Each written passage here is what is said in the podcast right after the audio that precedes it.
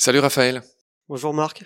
Je suis ravi de t'accueillir. On est dans les locaux de Pencil Park pour cette euh, première. Tu es un jeune chercheur français. Tu t'appelles Raphaël Rodriguez. Tu brilles par ta jeunesse. Euh, tu es déjà multi-récompensé. Tu, tu travailles à l'Institut Curie. On va y venir. Tu es né en 78 à Avignon, où tu as fait ton université, comme on dit. Puis après, tu es allé à Oxford et à Cambridge. En 2012, tu as été embauché au CNRS pour commencer tes travaux de recherche. Et en 2017, tu as été drafté, comme on dit, euh, dans l'équipe de chimie et de biologie du cancer à l'Institut Curie, toujours en partenariat avec le CNRS et l'Institut de recherche de Paris, Sciences et Lettres. Paris, Sciences et Lettres, à l'Université PSL. Voilà. Tu es chimiste, mais tes travaux portent sur euh, la compréhension euh, du cancer. Absolument. Et tu travailles à l'échelle atomique et moléculaire. C'est ça. Est-ce que déjà en une phrase tu peux nous expliquer euh, sur quoi portent tes recherches en termes euh, intelligibles?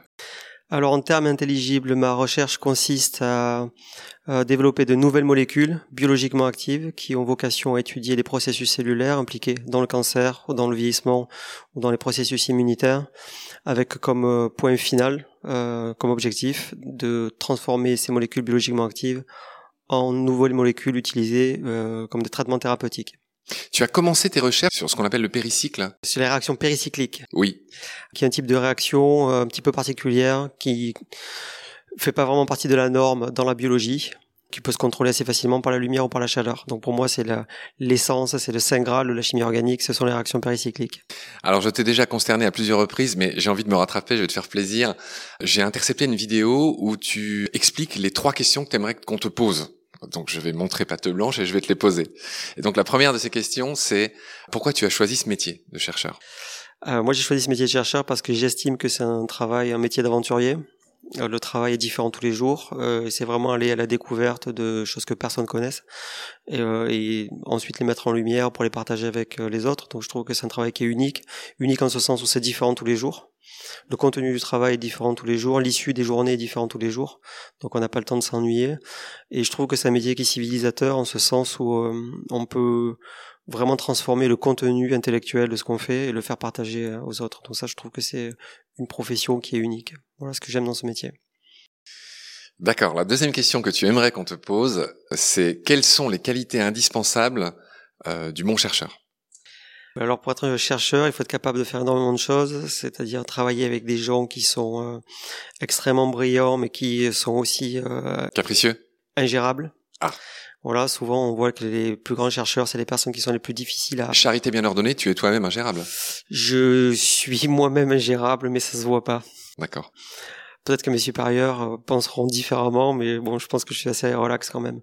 Ensuite, je pense qu'il faut être résilient, il faut être capable de se relever quand on échoue, parce qu'on échoue tous les jours. Voilà, l'échec, c'est l'essence de la réussite. Donc, si on n'est pas capable d'échouer sur du court terme, on peut pas faire ce métier. Et puis, il faut être capable de faire plein d'autres choses, organiser des budgets, recruter des gens. Donc, il faut avoir des qualités relationnelles pour que on puisse extraire ce qu'il y a de meilleur chez chacun des qualités que je qualifierais de péricycliques. Ben là, on pourrait faire un cycle dans cette histoire, mais c'est vrai qu'un un, groupe de recherche est constitué de gens qui sont différents, et donc il faut trouver la recette qui permet à ces gens de travailler correctement en bonne intelligence. Donc il faut des gens qui soient patients, il faut des gens qui soient cultivés, qui lisent énormément, il faut des gens qui soient techniquement performants à la paillasse pour faire des réactions chimiques difficiles à réaliser, il faut travailler avec des gens qui ont de l'intuition, et c'est rare de trouver toutes ces qualités dans un chercheur. Tu évoques aussi le sens du sacrifice. Alors il y a un certain sens du sacrifice qu'il faut avoir parce que c'est un métier qui euh, dit vulgairement qui bouffe la vie. Il faut travailler en permanence.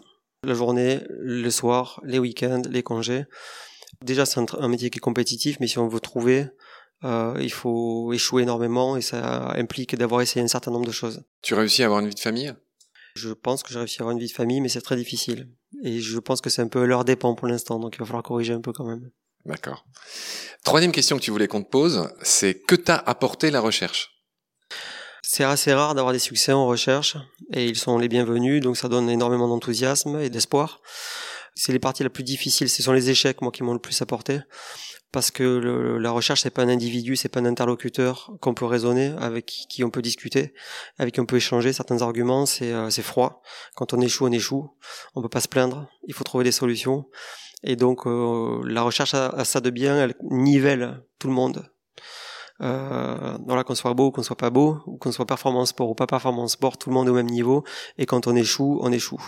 Et donc, il faut trouver les ressources personnelles, intellectuelles pour se relever. Il faut être critique. Il faut bah, comprendre finalement qu'on n'est pas grand chose. Et je pense que ça force euh, un petit peu à rester humble.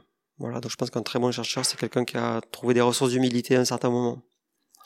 Très bien, Raphaël. Euh, donc j'ai posé mes trois questions. Donc maintenant, euh, enfin tes trois questions. Donc si tu veux bien, on va aborder euh, ce thème de la recherche euh, en général et en France en particulier.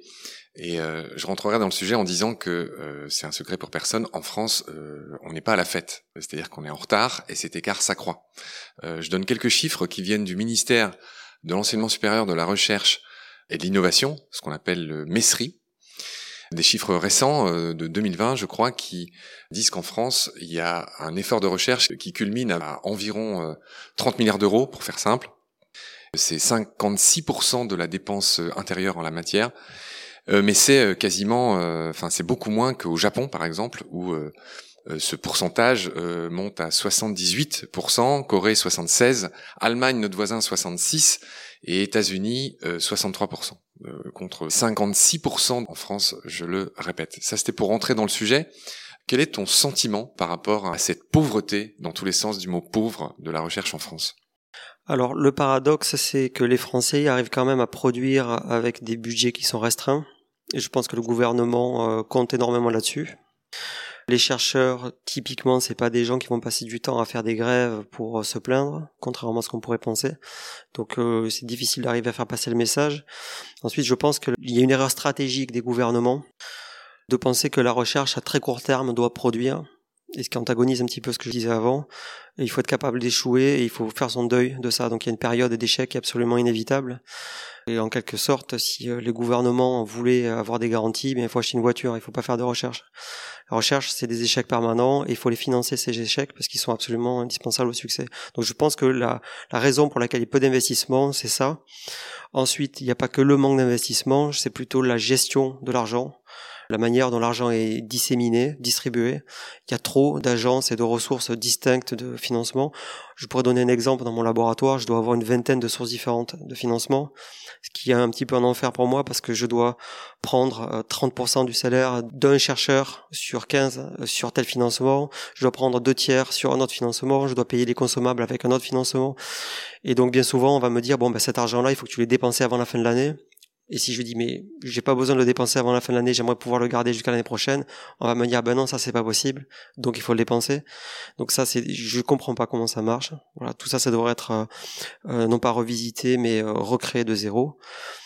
Malgré une loi qui a été instituée en 2020, hein, la LPR. Oui, mais je pense qu'ils perçoivent pas quelles sont les dysfonctions. Mon sentiment, c'est qu'ils croient savoir d'où viennent les problèmes et qu'ils apportent leurs solutions sans pour autant s'informer avec des gens qui sont vraiment sur le terrain tous les jours. Tous ces comités théodules ne servent à rien. Ce que tu dis paraît incroyable. C'est-à-dire que toi, tu as de l'argent qui te reste à la fin, que tu voudrais garder, que tu peux pas garder, que tu es obligé de dépenser. Absolument. N'importe quelle euh, ménagère de moins de 50 ans ou même de plus de 50 ans euh, comprendra que c'est aberrant. Absolument. Ma grand-mère me dit toujours, il faut garder la poire pour la soif. Aujourd'hui, en recherche, on peut pas garder la poire pour la soif. On me force à dépenser, ce qui fait que l'année d'après, si j'ai pas de financement, c'est un peu cuit. Alors, on est en train de voir les problèmes euh, concrets de la recherche en France avec quelqu'un comme toi, bah, ça tombe bien, qui est chercheur, hein, donc qui parle d'expérience. Euh, tu as dit dans une émission, en l'occurrence sur France Inter, que 80% de ton temps est consacré à de la paperasse administrative. Contre 20% de concrétude, de recherche, de veille, parce que tu es quelqu'un qui doit beaucoup veiller sur ce que font tes collègues dans d'autres pays, etc. Donc, est-ce que tu peux m'expliquer ça? Alors, je peux donner deux exemples. Alors, c'est vrai, ce temps-là devrait être alloué à lire la littérature pour avoir des idées originales et surtout pas refaire ce qui a déjà été fait et challenger mes chercheurs pour qu'ils aient des idées qui soient les plus créatives possibles, si ce n'est les miennes. Euh, ça, je peux pas le faire parce que je suis dans de la paperasse qui consiste à écrire des rapports d'activité. En l'occurrence, je dois écrire un rapport d'activité pour mon institut, ce qui est légitime parce qu'ils doivent distribuer de l'argent en fonction des gens qui produisent plus ou moins. J'ai un rapport à rendre pour le CNRS, qui est mon employeur. J'ai un rapport à rendre tous les cinq ans pour le comité d'HCERS, qui, à mon sens, ne sert strictement à rien. C'est quoi? C'est un comité national euh, tous les cinq ans qui consiste à évaluer une unité de recherche constituée de plusieurs équipes, euh, afin de savoir qu'est-ce qu'ils projettent de faire dans les cinq prochaines années, qu'est-ce qu'ils ont fait. Moi, je pense que ça sert à rien. Je pense que c'est important d'évaluer les gens, mais je pense que les évaluations sont récurrentes. À savoir, c'est toujours des dossiers qui sont dans des formats différents, avec les mêmes informations. Ça veut dire qu'au lieu de mettre un CV en ligne, par exemple, qu'on va euh, mettre à jour régulièrement et qui prend pas de temps, on est obligé d'écrire des dossiers qui en finissent plus. On se fait taper dessus s'ils sont mal écrits. Personne ne les lit correctement quand ils sont bien écrits. Euh, il faut savoir qu'un chercheur, en moyenne, c'est deux thèses, c'est 15 ans après le bac. Personne fait ça pour ne pas travailler, pour pas faire son métier. Les gens, ils veulent faire leur métier, donc les évaluer et les surévaluer, il y a quelque chose de conceptuellement faux dans cette histoire euh, qui est pas normal. Autre aberration que tu viens de, mettre en lumière pour euh, euh, des gens qui ne sont pas de la partie comme moi. Il y a un autre problème que tu soulèves dans les endroits où tu t'exprimes, c'est ce concept très franco-français d'appel à projet. Donc, est-ce que tu peux expliquer aux profanes déjà ce que c'est, à quoi ça sert et pourquoi c'est un énorme frein Alors ça, c'est l'autre aspect de la paperasse qui nous coûte et qui nous pèse, surtout que les enjeux sont euh, quasi nuls par rapport au travail qu'on nous demande de faire. Donc, un AP, c'est un appel à projet consiste à écrire un projet de recherche qui, en soi, est intéressant parce que c'est quand on écrit qu'on formalise les idées sur un, un morceau de papier qu'on se rend compte potentiellement de toutes les dysfonctions dans le projet. Trier le bon grain de livret, enfin affiner. Exactement, donc je pense que c'est important dans une certaine mesure de conserver ça. Seulement, en France, on appelle un projet pour l'ANR, ça va permettre à un chercheur d'avoir 200 000 euros en moyenne. Pour travailler sur trois ans, c'est ridicule. Voilà, une équipe comme la mienne dépense entre 300 et 400 000 euros par an on peut difficilement écrire un projet avec deux ou trois autres équipes, parce qu'en général, c'est des appels à projets communs, pour nous inciter, mais en fait, ça nous force à travailler avec d'autres personnes. C'est complètement artificiel. La plupart du temps, les gens, euh, le, programme se délite, et les gens se retrouvent à travailler sur des choses différentes qui n'est pas dans le projet. Personnellement, je trouve que c'est un fiasco, cette organisation. Donc l'appel à projet a un taux de réussite inférieur à 10%. C'est ça. Quelle est la conséquence de ça? La conséquence, c'est que 90% des chercheurs ne peuvent pas travailler puisqu'ils n'ont plus de financement par architecture du système. Et ensuite, on dit à ces 90% de chercheurs que ce sont des fonctionnaires qui font pas leur métier, alors que la seule chose qu'ils demandent à faire, c'est faire leur métier. C'est un petit peu comme si vous embauchiez un chirurgien à la salle pétrière et que vous lui disiez, ben voilà, vous, vous aurez pas de bloc, vous aurez pas d'ordinateur pour travailler, vous n'aurez pas d'infirmière, pas d'aide-soignant, pas de défibrillateur, pas d'aiguille, pas de seringue, débrouillez-vous. C'est un petit peu ce qu'on nous dit. Donc on voit que la France est en retard, euh, entre autres à cause d'un certain aveuglement, hein, et manque d'argent certes, mais aussi un certain aveuglement, c'est ce que tu es en train de décrire. Comment se débrouillent les autres pays pour être plus performants que la France? Bien, les autres pays, je pense qu'ils ont un respect profond pour euh, le travail des chercheurs parce qu'ils ont compris que c'était l'innovation. Voilà. Ont très bien compris que quand on utilise une machine à café aussi simple que pour se faire un café, quelqu'un a designé la machine derrière, donc c'est de l'ingénierie. Et donc il y a des ingénieurs qui sont talentueux, qui ont créé ces, outils-là. Et ça, ça se retrouve dans la vie de tous les jours, que ce soit pour prendre une voiture, pour prendre un avion, pour utiliser un ordinateur, ne serait-ce que prendre une pilule de paracétamol ou d'aspirine quand vous avez mal à la tête. Donc des gens ont réfléchi à ça et ont conceptualisé ça et ont produit ça. Et donc l'essence de notre société, c'est l'innovation. Alors on pourrait se dire on s'arrête d'innover parce qu'on a suffisamment innové et on n'a pas besoin d'avoir d'autres réseaux sociaux ou alors une nouvelle montre qui marche avec une aiguille de diamant. Seulement, euh, il faut bien innover pour que la société puisse avancer. En l'occurrence, pour les maladies, un certain nombre de maladies ne sont pas soignables aujourd'hui, et donc l'innovation dans la santé me semble absolument indispensable.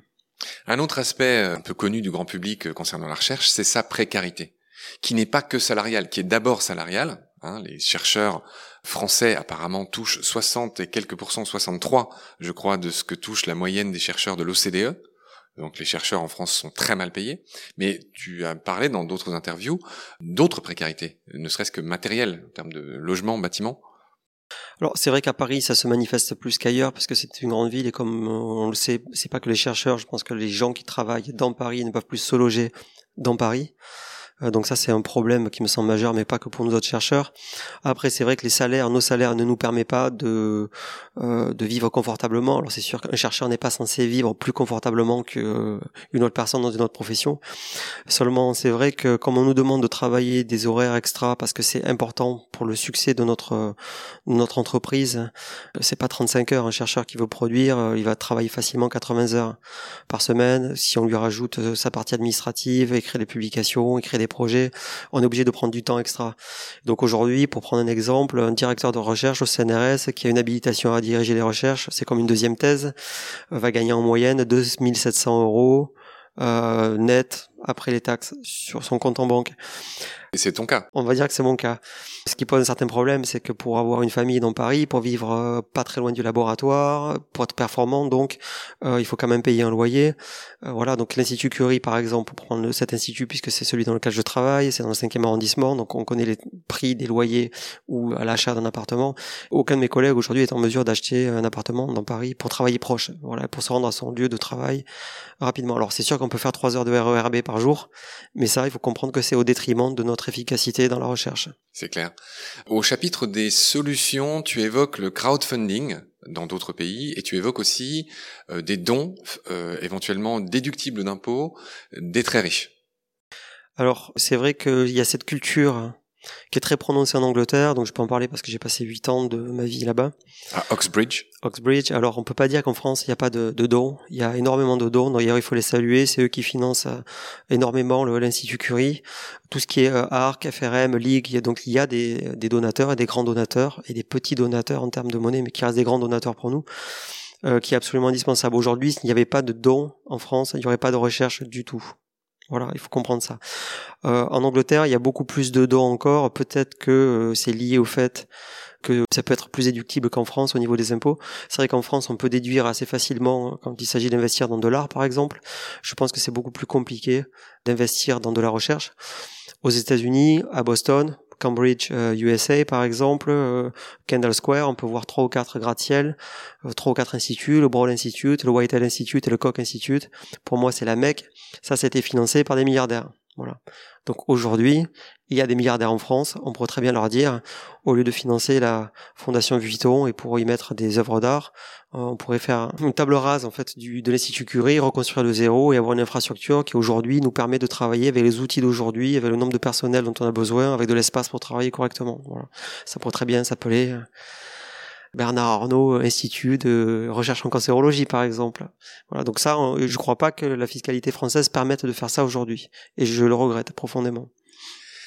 Pour conclure sur euh, ces histoires de, recherche, d'abord, est-ce qu'on a oublié de parler d'aspects importants qui, qui, toi, te tiennent à cœur dans cette, petite conversation qu'on est en train d'avoir?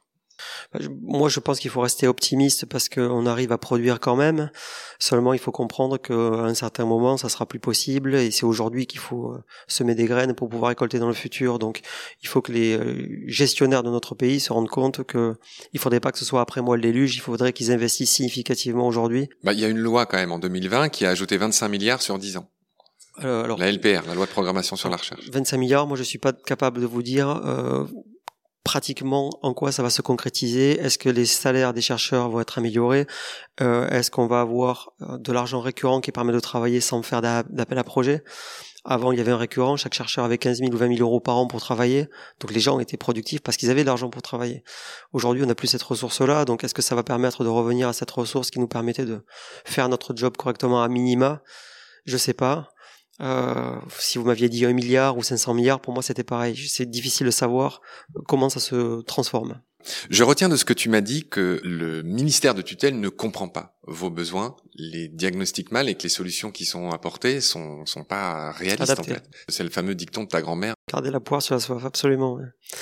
Je pourrais faire une analogie ou une métaphore pour faire passer le message. Quand euh, quelqu'un a des problèmes cardiovasculaires, qui doit avoir une opération euh, du cœur, euh, il va à l'hôpital et c'est le chirurgien qui prévoit l'opération. Donc le chirurgien dit bah voilà je vais intervenir de telle manière voilà c'est pas la personne ou un collègue ou une tierce personne qui impose au chirurgien de faire son travail. Nous aujourd'hui à l'institut Curie si on prend un, cancer le cancer du pancréas par exemple je fais un salut à Pascal Hamel au passage euh, qui est un, un très grand oncologue aujourd'hui le cancer du pancréas est incurable.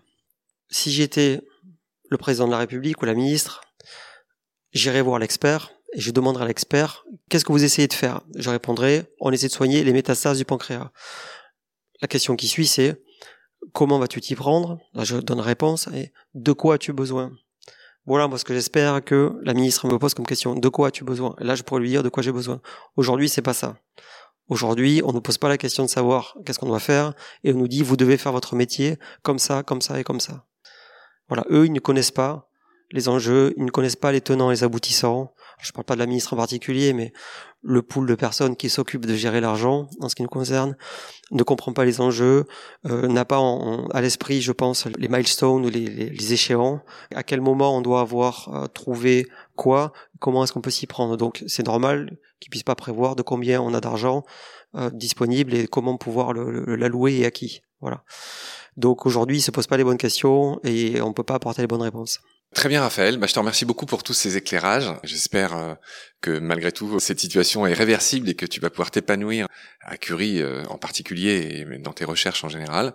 Et donc bah, bon courage, bonne chance, merci beaucoup et à bientôt. Salut. Merci Marc, à bientôt.